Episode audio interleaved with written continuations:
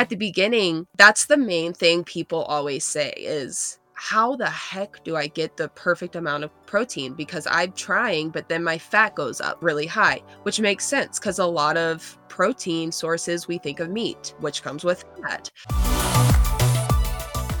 Hello, hello. Welcome back to the Tea Please podcast. If this is your first episode, I am so glad you're here. If this is your second or third episode, I am so glad you're here. Thank you so much for coming back. We have a really great episode this week. That clip you just heard was from our guest this week, Ali Greisinger. She's an RDN, which is a registered dietitian nutritionist. And it's a really great episode full of a lot of information. We talk about body image, we talk about the scale, we talk BMI, we talk keto, and we get into some of the common struggles that we all kind of face with nutrition and trying to feel out what's best for our body and how to approach that. So, yeah, it's a really great episode. Before we get into it with Ali, you know, I want to talk a little bit about something that I use on the daily that I think you'll really love. And this week, I wanted to talk about this app that I use called Insight Timer for meditation and mindfulness, really. Um, so it's kind of similar to Headspace, but I really like Insight Timer because you have so many different options for what type of meditation you want to do. So they have like just a straight up timer that you can put some ambiance in the background and just put like a five to 10 minute, I mean, really whatever time you want on there. And then it will just, you know, let you know when your time is up if you want to do like a silent seated meditation. But they have so many guided options as well that I really love and they have courses. So not only do they have these guided meditations, but they also have courses that you can really hone in on one particular topic that you're trying to cultivate in your life. And it's just a really great tool and resource to have right on your phone. So to me, meditation is still very much hard. like my mind is racing all the time. So I find it really difficult to sit and actually do one of these meditations, even if it is guided, because I think guided is definitely easier than just like a silent meditation. But what I've been doing is turning one of these on in the morning when I'm getting ready, like washing my face, brushing my teeth. I put on one of these like 10 minute morning gratitude meditations, and it's just a really great way to start your day. And it starts you off in the right mindset, gets you thinking about something to be grateful for, and you're not just instantly going to, you know, what's in your inbox and what you have to do that day. So maybe try that if you have a hard time with, you know, being present in the moment, or if you'd really like to start cultivating a meditation practice, I would definitely recommend Insight Timer. If you're just looking to test it out, check out the free option because you can get a lot out of it. I pay for the app. I think it's just $10 per month, and you get access to everything. And there's just thousands and thousands of meditations and courses on there. And I have this linked in the show notes for you if you want to check it out. I definitely recommend it. I also just want to say that I know that this week has been really, really tough and hard and emotional and all of that. So I just want to encourage you to check in with a friend this week and make a connection. You know, COVID is still a thing. We're still spending a lot of time at home. The news is really crazy. A lot can be overwhelming right now. So just a reminder to make a connection and take care of each other out there. One last thing, just to make sure you are following the Tea Please podcast on Instagram. We're doing a really fun giveaway this month. So go and check that out if you're not following already and make sure to enter before January 26th. Okay, now let's have Ali spill some tea.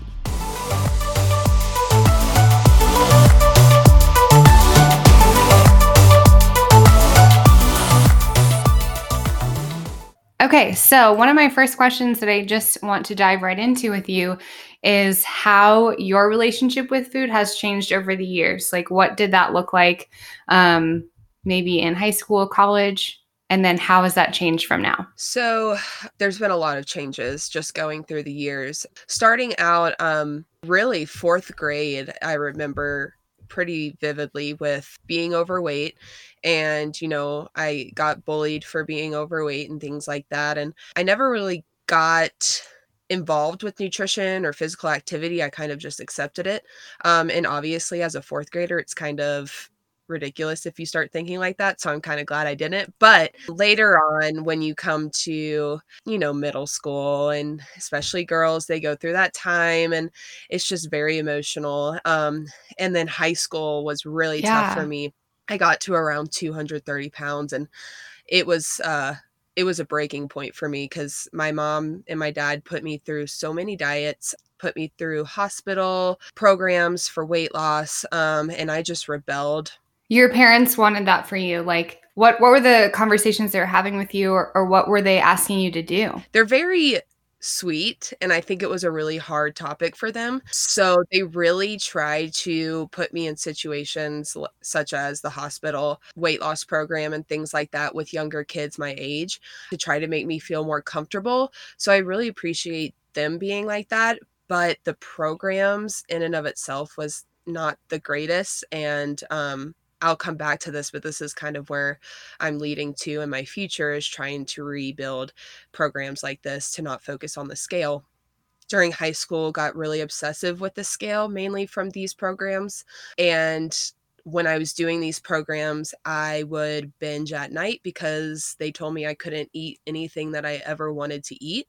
So I would wake up in the middle of the night, go to the pantry and just binge on goldfish and Oreos. I have a younger brother and a younger sister, so both very, very, very skinny, um, fast metabolism. So we always had snacks in the house, and you know, I'm I'm glad now that I did have those snacks because I learned how to control them. But during high school, I got to a point where um, I was just getting bullied. All my friends were, you know, finding boys, and it's just hard when you are bigger. Yes. Middle school is the worst on its own.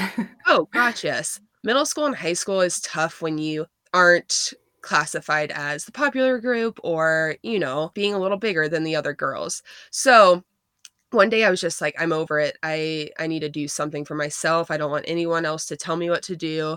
So that's where I really started to research what can I be doing. And finally I was like I'm just going to start you know, with a very simple thing. So I started to give up soda. I used to drink seven a day.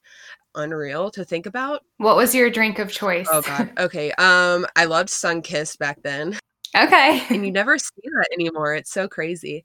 I know that's not a common. I was expecting like the classic Diet Coke answer. no, and then also like Mountain Dew Code Red, which Mountain Dew is just one of the worst with sugar. So so good though oh, but it's so good. I know it's so good. But I just kind of went back to, you know, okay, instead of seven a day, let me try six a day. And then six a day, we're going to move to five a day if I can really get a hold of it. And after like six months, I I wasn't really drinking anymore. I maybe had one soda a week, and I got to the point now I I don't even keep soda. I keep and thankfully we have those seltzers now like LaCroix.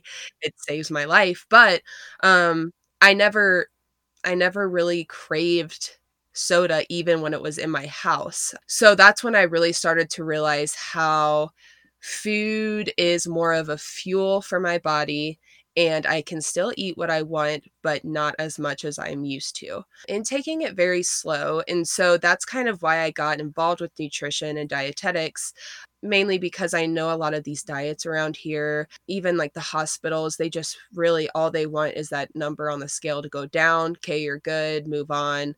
And that's just not how we work. We kind of need to understand that, hey, we can eat what we want, but we need to understand that, hey, we can't eat a bunch of candy in one sitting. You can have candy, but not a lot. It's just really understanding that. And um, that's why I'm a huge promoter yeah. of, you know, the more mindfulness of eating and the psychology behind eating. So that's kind of where I, I've gone through a lot of ups and downs with food. Like that's such a relatable story. I know that I've had that experience too of just like having the wrong mindset about this stuff for a really long time. I'm curious about those programs or like the one that you went through. What's the tone, I guess, of those programs around nutrition? Is it kind of like cut and dry of like, this is bad, this is good? Or how was that? Like extreme? Yep, exactly. It was a very cold turkey situation, which is the thing that I absolutely cannot stand anymore as a dietitian because I know how our body and mentally weight loss works. Um, I mean, they were very supportive, and I I don't blame them. No, it's like their education around it too. Oh yeah, yeah, yeah, yeah. And you, you know, you want what's best for your child. You want what's best for the people in your program. And the way to really lose a lot of weight in a quick amount of time is to cut out a lot of things quickly. But always going back to that was never really sustainable and especially for a child you're telling them not to eat anything that you're going over to your friend's house and that's all they have. So pizza, soda, snacks at night when you're having a sleepover. It got to the point where I was just like, hey, I'm just going to eat what I want, you know, F this program, honestly, because I'm like, yeah. I, I don't want someone telling me what to do. They got mad at me for gaining weight and it's because I'm eating, but no one knows that, you know, like especially with kids. Um, they're always hiding something when they go through those programs or they rebel and it's just human nature and honestly in my practice i see that with adults too we all do it we all literally want what we can't have when things are taken away. Yeah i think that it would take just a certain type of person for that to work and not be hurtful or harmful in some way with your mentality around it. Like you'd really have to be that extremist of like i'm here because i oh yeah. am like have no control over any of this stuff which might be true for a lot of people there but then like you'd have to respond to their tactics of kind of cutting everything out cold turkey which i would not do that at all so it would be really hard no not a lot of people would not a lot of people would it's interesting. Yeah, I was just curious about that because I do know a few people in my life that have gone through similar programs for anorexia. And I've heard kind of the same thing, which is interesting because it's the opposite ends of the spectrum, maybe like overeating versus undereating. And they're approached in a very similar way. oh, they are. And I I'm a strong believer in always finding a mentor or someone to help you that's been through the situation or that has help someone personally through the situation because in reality you really don't know how it feels psychologically both sides of the spectrum um, anorexia and obesity. They're very similar actually in when you go to counseling, you will get people telling you, you can't have this, you need to eat more of this, you need to mm. eat more carbs. And I know you don't like carbs, but it's important to always know that you're going to find someone that can help you that has kind of gone through the same situation so they know okay you're going through this i understand you don't like carbs and figure out how to get through it together um, so i think a lot of the bigger programs um, especially like bigger hospitals or weight watchers is not bad but something like you know corporate weight loss programs, they tend to lose sight of the psychology part of it. They just want that number to go down and for their program to work. So, and that's the same thing with anorexia. You're totally right. It's it's really actually crazy how similar the approach is for a lot of programs. You mentioned wanting to maybe change some things about this or what's kind of your mission or long-term goal with these programs if if that is your focus? or it doesn't have to be. yeah. Coming out of college, I got my master's and my BS in human nutrition at the University of Alabama. And coming out of this, I tried to look for jobs um, within my field right when quarantine started in the middle of Denver, Colorado, where this dietitian field is very saturated already. And I realized that the hard way. And I just, you know, woke up one morning and I was like, I guess I'm going to reach my goals a lot quicker than I wanted. I, I thought I was going to go into a hospital, work for a couple years, and then kind of reach my goals of starting my own practice and things like that. But when you're presented with the situation, you kind of have to think on your feet on how you can help people and use your degree that you absolutely love. What my mission was was to start my own business. So I already passed that. Um, I have amazing clients, but um, in the future, I really want to focus more on the childhood side of obesity and overweight, mainly in high school. I would love to do a pitch to the you know Denver public schools just to try to get nutrition into their curriculums, not just physical activity, PE, things like that, but actually have a fun nutrition class. And, you know, I would love to be the teacher of it and do trial runs and things like that, but really just focusing more on how nutrition nourishes the body, how it fuels the body, and never ever talking about, um, you know, the scale, how our bodies look and how they should look. Yeah. When I was that age and I thought of nutrition, I was just like, okay, that means like salads and like healthy food. That's nutrition. And it is, but it's so much more.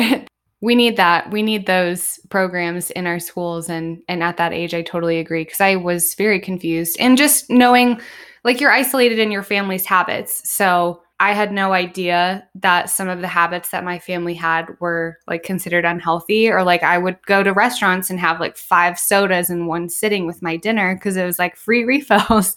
then I was like, wow, now that I'm older, I'm like, I can't believe that I did that. yeah. And those free refills get you. You don't realize how much you're eating or drinking, I guess. I know. Really consuming a lot of calories.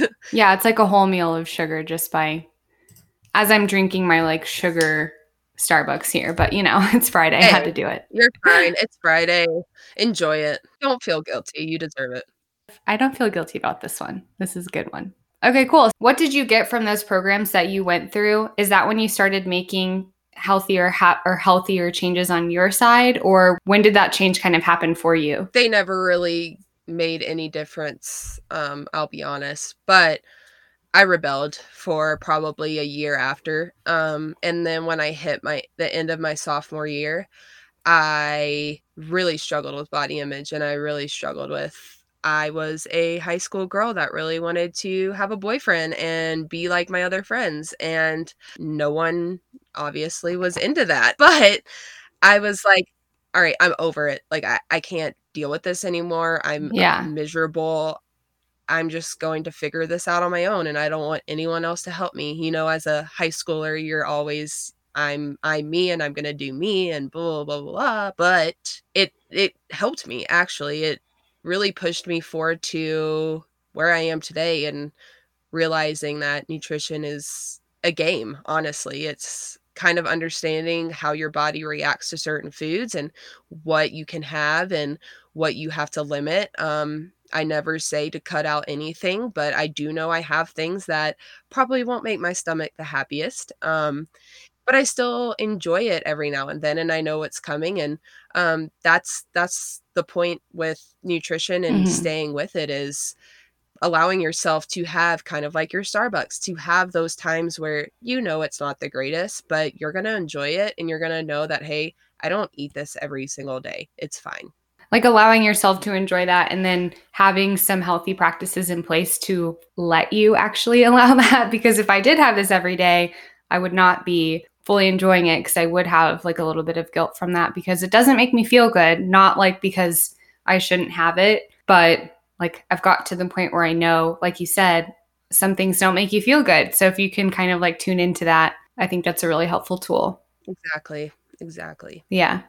So, what about some of the diets that are floating around? I want to get your thoughts on that, specifically like the keto, whole 30. Some of those that that to me like seem pretty healthy. Like if I could follow them, I would be like, yeah, I'm healthy. I don't have the most discipline and I'm not very motivated by strict guidelines because I'm like the rebel and I'm like, no, there's another way to do this. But I know a lot of people do like to follow them. So, what are your thoughts on some of those? I never really like to knock down people. I personally don't like them, mainly because they restrict you from things. Every single one of those diets tells you you can't have a certain food group most of them right now so like the keto and even atkins back then which is pretty much keto you can't have a lot of carbs and most of the time you can't really have any. The one thing that i stress to people that are doing keto if you're going to do keto I want you to be with a doctor and I want you to be, you know, going to him or her every other week to make sure you're in ketosis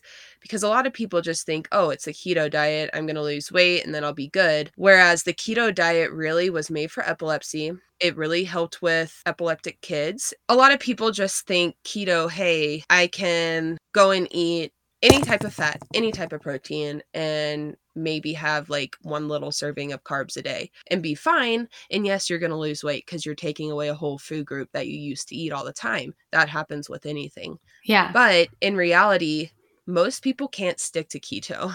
It's very hard. It's very difficult, especially if you are following it to a T.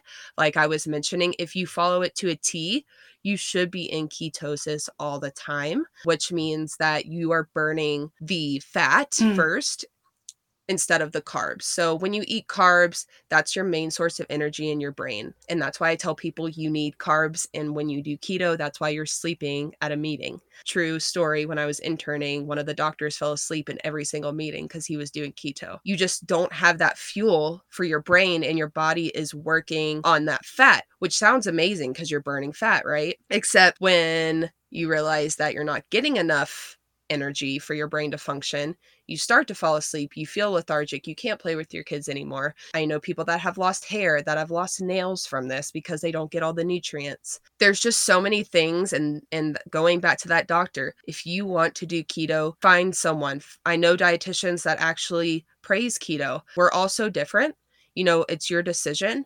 I personally don't agree with it, but if you do, go find a medical professional because it can get really dangerous if you don't know what you're doing. It can really mess up your whole system in your body.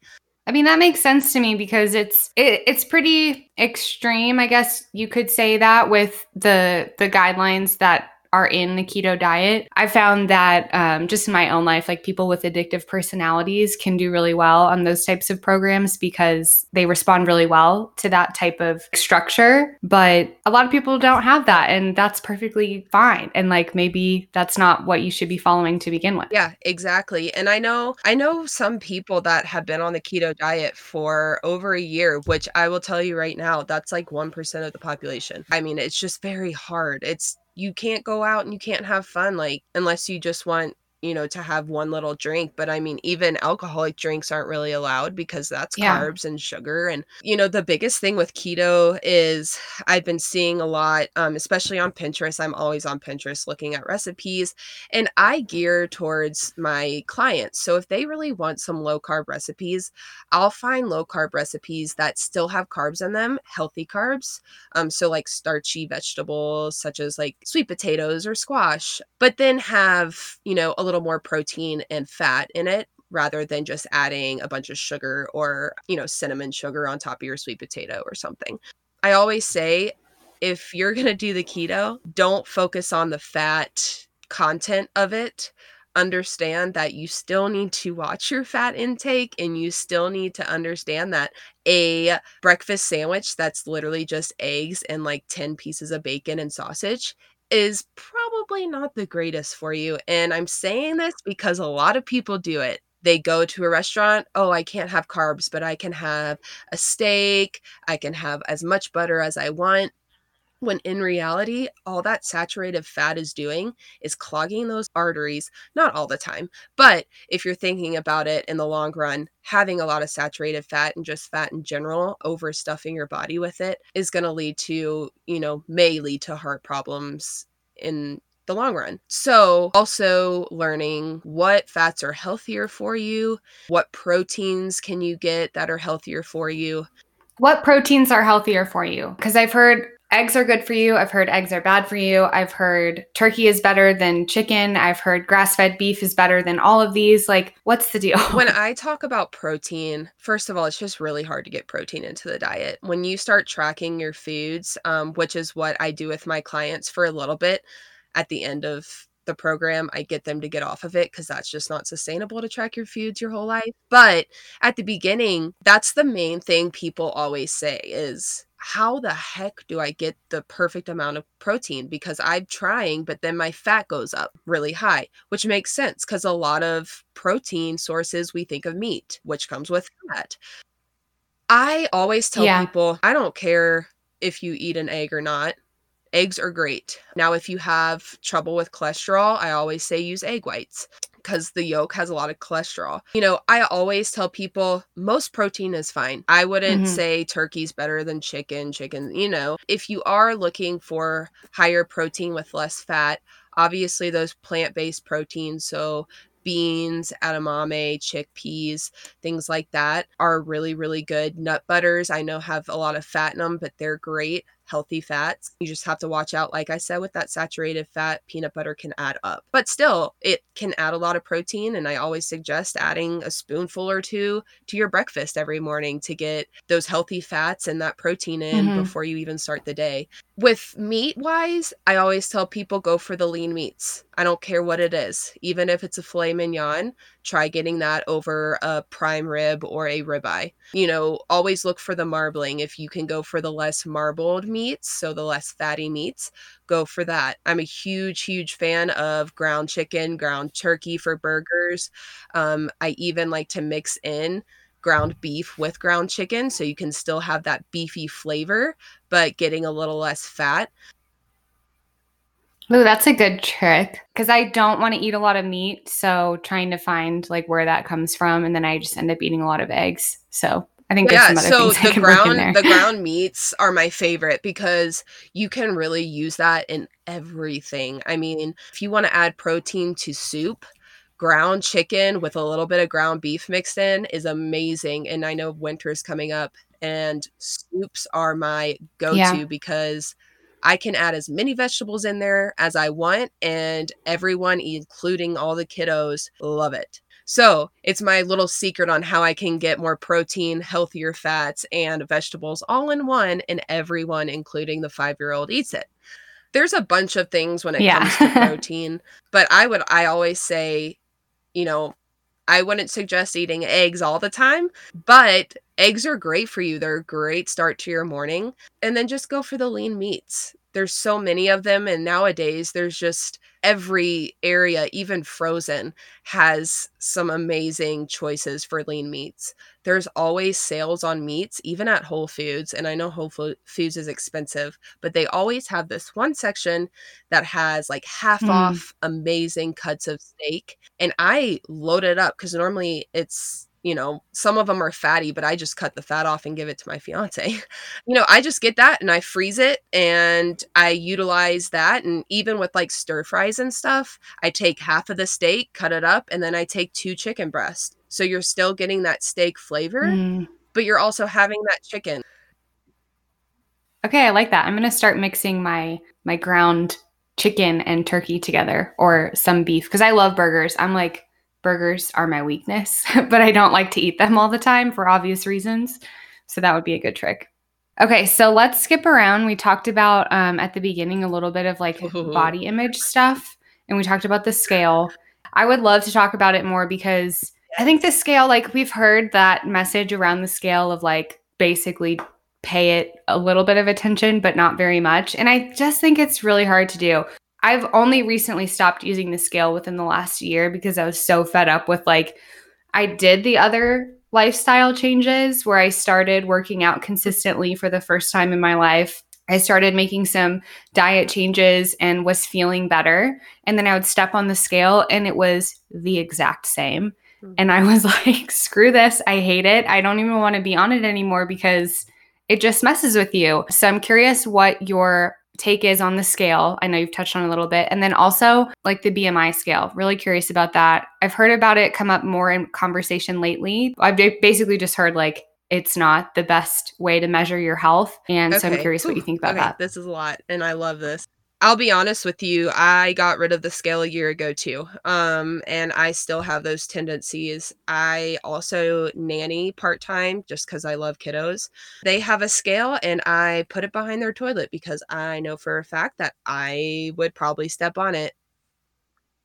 it Why is, so it so tempting? tempting? it's that mental side of it. It's just that's what we were taught. Like when you're in school, you are taught how much do you weigh? How tall are you? Oh, you're overweight. Oh, you're obese. Oh, you're underweight. Oh, whatever. So it's just very cut and dry. When you're in my profession, you learn that it is totally, totally far from cut and dry, that there's just so many things that go into your weight. And I was struggling with the same thing that you were. I'm a very competitive person, more with myself than anybody else. So I was like, I'm going to run a half marathon in my mind, I'm like, there's no way you can do that, Allie. You don't even like to run. Well, I've done two and I have another one coming up, but it got canceled.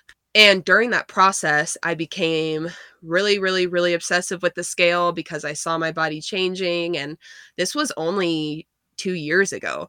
A little side note we all still go through this and I, I think that's important for people to understand that as a dietitian i still go through this stuff and i'm very honest about it and i tell my clients that i would weigh myself constantly. I would lose two pounds one day. The next day i would gain three. I would lose two pounds. I would gain five. It got to the point of me talking to my fiance every day Mhm. and looking at myself in the mirror. I hate my body. I'm fat.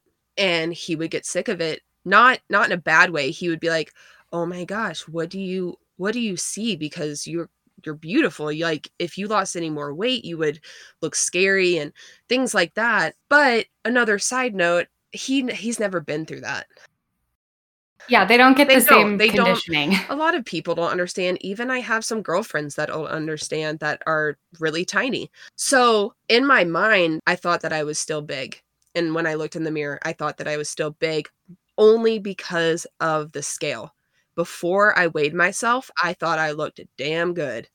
And then i got on the scale Mm. and it said differently and that's when that's when my whole brain just shut down and i was like well f this i don't want to do any of this anymore. Why am i working so hard and not seeing results? But taking a step back and saying i'm throwing this away. I'm not putting any more batteries in it. I'm done. I cannot deal with it. To now my relationship and i'll tell you right now i still deal with body image issues i still look in the mirror sometimes and i know when i get a little more fat on me that my thighs are a little bigger but i don't weigh myself anymore because i know the image and the way my clothes are fitting and the pictures are telling more than that number on the scale and guess what no one knows that number on the scale. It's not like you go around saying, Hey, I'm 150 pounds and I'm Ali Greisinger, you know? It's more of yeah. what people see. And honestly, what I've been doing in my Facebook group, my private one, did an exercise with them and it was so interesting. I said, Hey, everybody, sit down right now, take out a piece of paper and write down five things you love about yourself. And the number one thing everyone said was, I, I don't know, which I think is so sad. Like, and, and it's true though, because I tried it at first and I'm like, um, my hair? Like, that's all? Yeah, or the answer is just like, well, I guess this is fine. Not like, Yeah, oh, I love my, this my thing. personality is good kind of and i'm like okay guys we Yeah. gotta refrain this like let's let's talk about this real quick and then i made people pick out things that they didn't like about themselves and it was list and list and no one could shut up and no one could stop talking and i'm like okay guys we're gonna put this together do you see how sad this is and do you see how most of the things that you don't like about yourself none of us even recognized and honestly, sometimes like I have a friend and I'm like, I wish I had your butt. Honestly, I love your butt. She was like, wow, I'm like really insecure about that. And it's crazy what our Yeah. brains do. And that has made me realize, especially working with clients and getting more deep into this um, just in the past year, is learning that we are so, so hurtful to ourselves more than anyone else will ever be. When you take a step back and realize that, you you start to calm down a little bit and that's what kind of i know we were talking about you know how how do i get out of that funk of body image days that i just cannot stand is just taking a step back and being like the other day someone told me they loved this about me and i didn't even like it the other Yeah. day my sister said i wish i had this but i didn't even notice that on my body why am i being so critical i know that i'm being healthy i know that i can still have fun and I know that there's going to be days that I don't like my body, but in the long run, Yeah. I got away from the scale, which was a toxic relationship. And I also got away with my Apple Watch, mainly because I got obsessive with that thing. I mean, going back to my competitive side with my own self, when I would work out with the watch, I would maybe work out for an hour and a half and be mad that I only burned 700 calories that's sick. I didn't realize that at the time. I just thought, you know, if I didn't burn above 700 calories, which is insane for a workout, let me just tell you, I hated myself and I went into the mirror and I thought I was fat and I thought I was, you know, all of these things. Now I don't wear that and I actually enjoy working out again. I actually enjoy just being in the gym and doing things and listening to my body and knowing if I have a cramp in my stomach, it's probably time to go. Um, so I always tell my clients take away those triggers, take away anything that really makes you want to give up when you know that you're doing the best you can. I mean, it can be really defeating. And I think focusing on how you feel, we hear that a lot, but like actually focusing on how you feel versus even what you see, because even like the mirror can mess mm-hmm. with me sometimes depending on like the time of the month and just how I'm feeling. and so sometimes I don't feel good. And then I'm just like, well, I felt really good yesterday. So what has changed? Literally nothing. So maybe I just need to like ride this one out and we're good. But I think it's hard to to feel the changes that like everyone is going to feel. You can't feel like the same in your body every single day of your life. Like that's not realistic. You're going to have good days and you're going to have bad days, but I think really looking at like what has changed from one day to the next because that happens a lot. Like, mm-hmm. oh, we feel really good in this outfit, and then the next day we're like, man, mm-hmm. I don't know what I was thinking. Yep. And that just messes with your mind so much. So just having grace with like yourself and understanding that that oh, feeling's oh, yeah. probably going to pass and especially too. for women. Like, sorry guys, but your time of the month that really screws with your brain because you're bloated so you bad. have cramps you feel like crap obviously your stomach is sticking out a little more that is all natural but it's still so hard to get past it and i totally understand it it's it's a lot harder to say yeah. that you need to you know get over it you're the time of the month move on um than actually like put that into practice but still think about it once you start thinking about it and once you start talking to yourself, which sounds hilarious and really stupid, but it helps so yeah. much just taking a step back and saying, why do I feel like this today?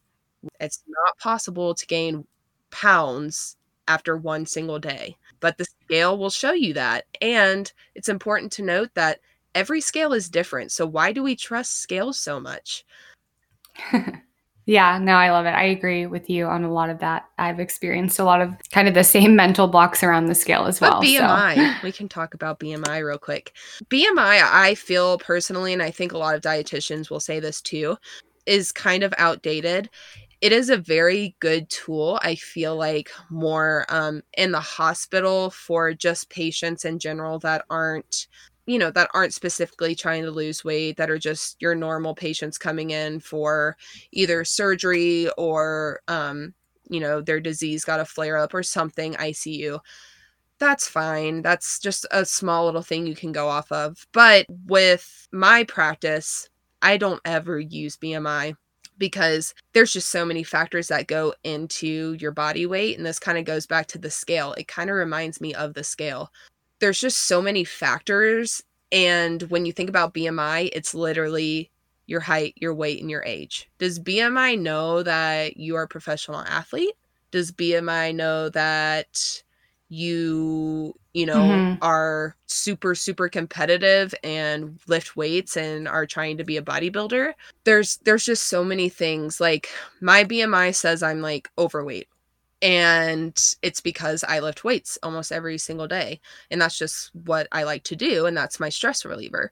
So my BMI goes down with my weight, obviously, when I stop weightlifting and I just do cardio for six months or whatever um, when I'm training for the half mm-hmm. marathon. Mm-hmm. But that should just show you right there that BMI doesn't know what your body looks like, doesn't know what your body what your body composition is. So personally, I I don't like to go off BMI. If you really want to know, go get um your body composition. So a bod pod looking at your body fat percentage, looking at your muscle to fat ratio, things like that will give you a much better description. Mm, so that's what like might be a better way to gauge your overall health is yep. to get like a full analysis. Um, I know there's things yep. like body scans exactly. and stuff. And I know a lot of gyms are starting to do that more and more, um, and actually offering it for free, which is insane. If you can do that for free, I run ads for fitness gyms and they are they all offer that. So And I would take advantage that. of it. But I will say, fair warning, if you become if you have that obsessive personality, it can get really obsessive. In the same way the scale exactly. can in anything else. So yeah. that's just a fair warning. Um I tell people if you want to do it, try not to go all the time. But I know people that get really obsessive and get get that same relationship with that as they do with the scale. So um, but no, I, I don't really like Yeah. BMI personally. Some dietitians might say differently, which is totally fine. We all have our opinions. Um, I just think it's a little outdated and not the best way to tell. And I think that goes back to high school. I remember learning about BMI in high school and having the little check ins, and the PE coach would tell us what our BMI was. And mine was always overweight too. And it would make Yeah, me feel so right? bad. And like most of the people that are overweight are not actually overweight. Um, it's just the way your body. It also Yeah. comes in play with your bone mass. There are people that are built with huge bones versus people with small, very petite, you know, tiny figures. Um, so there's a lot that goes into it that is not considered, but it is a good tool for um, especially hospitals just to have a small little point um, to track. But other than that, if you're doing weight loss or um, trying to help with anorexia or anything like that, no, I, I would never, I would never use BMI.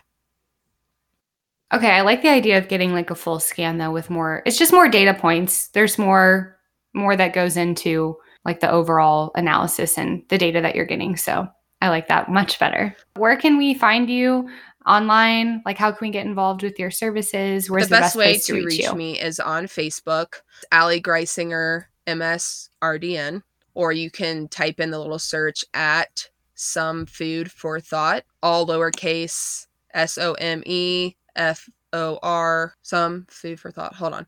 S O M E F O O D F O R and then thought. Um, some people put the four in there for four, but it's actually F O R. And then my Instagram is the same thing. So at some food for thought, when you click on it, you'll see my name at the top. It'll just be Ali Greisinger. Those are my best places to reach me. Or you can reach me by email, AMG nutrition consulting at gmail.com. But I'm very, very, very, very good at answering messages on Instagram and Facebook. Um, I'm on there all the time doing marketing, marketing for myself. I love your Instagram and Facebook content because I started following you and you put out a lot of good stuff, like educational content about like food swaps and just how to have that healthy mindset about everything. So, yeah, your social platforms are awesome. So, everyone should go check it out. That is it for this week's episode. I hope you enjoyed it and got a little bit of something out of that episode. I know that I did. And this is just your friendly reminder that you can really do a lot to encourage and support your favorite creators, whether if it's on Instagram or different podcasts, a like, a share, a comment, a review. Those things go a long, long way for your favorite creators. So just keep that in mind, okay?